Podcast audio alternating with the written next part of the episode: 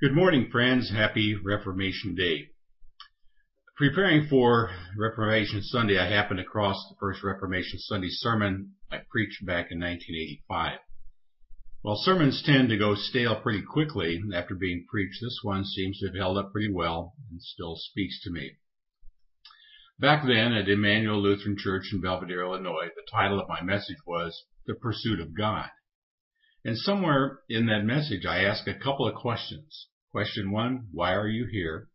And question two, why are you Lutheran? I'm going to answer both questions today, but not in that order. Let's start with why are you here? Now, not the existential question, why are we here on the face of this earth, but why are we here at this particular church at this particular time? Now, for many of us, we grew up in the Lutheran church. Our parents were Lutheran, their parents before that. We were born into and raised in the Lutheran church and we never left. Others married into the Lutheran church. You grew up Baptist, Episcopal, or Presbyterian and married someone who was a Lutheran. Rather than worship at two different churches, you joined your spouse at the Lutheran church. Still others live in the community surrounding this church.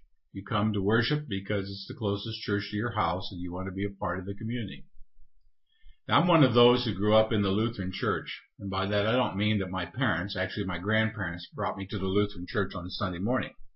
I mean that I spent most of my childhood inside the walls of Lutheran churches. I grew up in the church.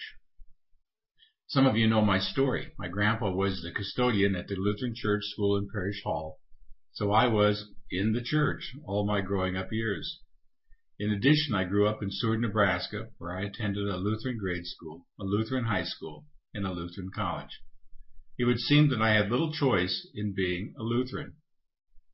But in fact, I did have a choice, but I continued to choose the Lutheran Church, even though I find many songs and a great emphasis of Scripture that I love in any number of non-denominational churches that I have attended or attend. Yet here I am. Now, why is that? Well, I can't answer for you, but I know why I, in a world littered with different churches and different denominations, continue to choose the Lutheran tradition. And it starts for me with the story of Martin Luther. Martin had just finished his undergraduate studies and was preparing for law school. He grew up in the church, raised by faithful parents. He went to religious schools for his entire education. He was like many of us, a faithfully living person, living, he was a faithful person living his life as best as he could, yet not terribly committed to the church. After all, he was a college student. It was then that he was caught just outside the forest in a fierce thunderstorm on a walk home. With the rain pouring down on him, the thunder rolling overhead and lightning flashing almost nonstop, young Martin saw no sign of shelter.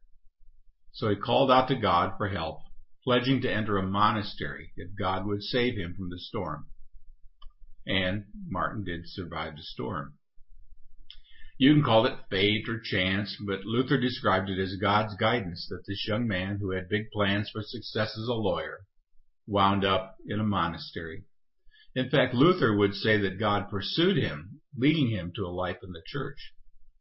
But it did not end there. Luther immersed himself in both the monastic and the scholastic worlds as he taught at the University of Wittenberg.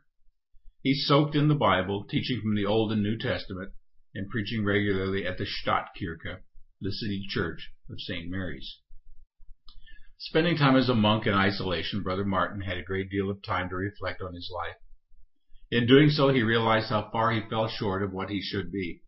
He was very aware of his inadequacies and failings. He was sure he was unlovable. Even God could not love such a person. But in his study of Scripture, Luther discovered something else. He discovered a God who loves us so much that he pursues us just as he did Luther in the storm. He discovered a God who would send his only son, not for, just for the perfect people, but for sinners. He discovered above all else a God and a Savior that will never abandon us, that will stand by our side no matter how often we fail or how often short we fall. And Luther began to tell the world about this God. He began to talk about the God who adopts us as sons and daughters in the waters of baptism and never lets us go.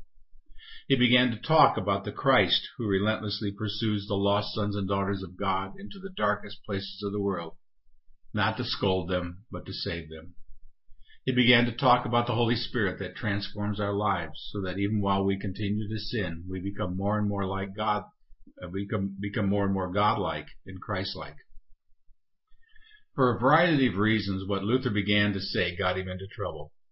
Thrown out of the church, the emperor sentenced him to death and put a price on his head.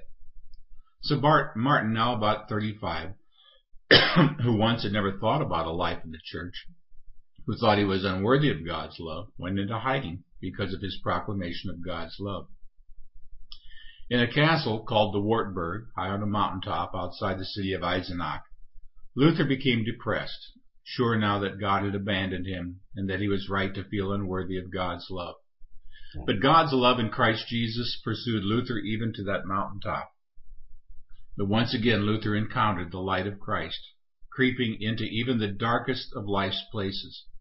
He dove back into the scriptures, translating the Bible from the Latin into German, and left that mountaintop fortress even more convinced that God would never abandon those who are adopted as God's sons and daughters in the waters of baptism. So why do I continue to choose the Lutheran Church?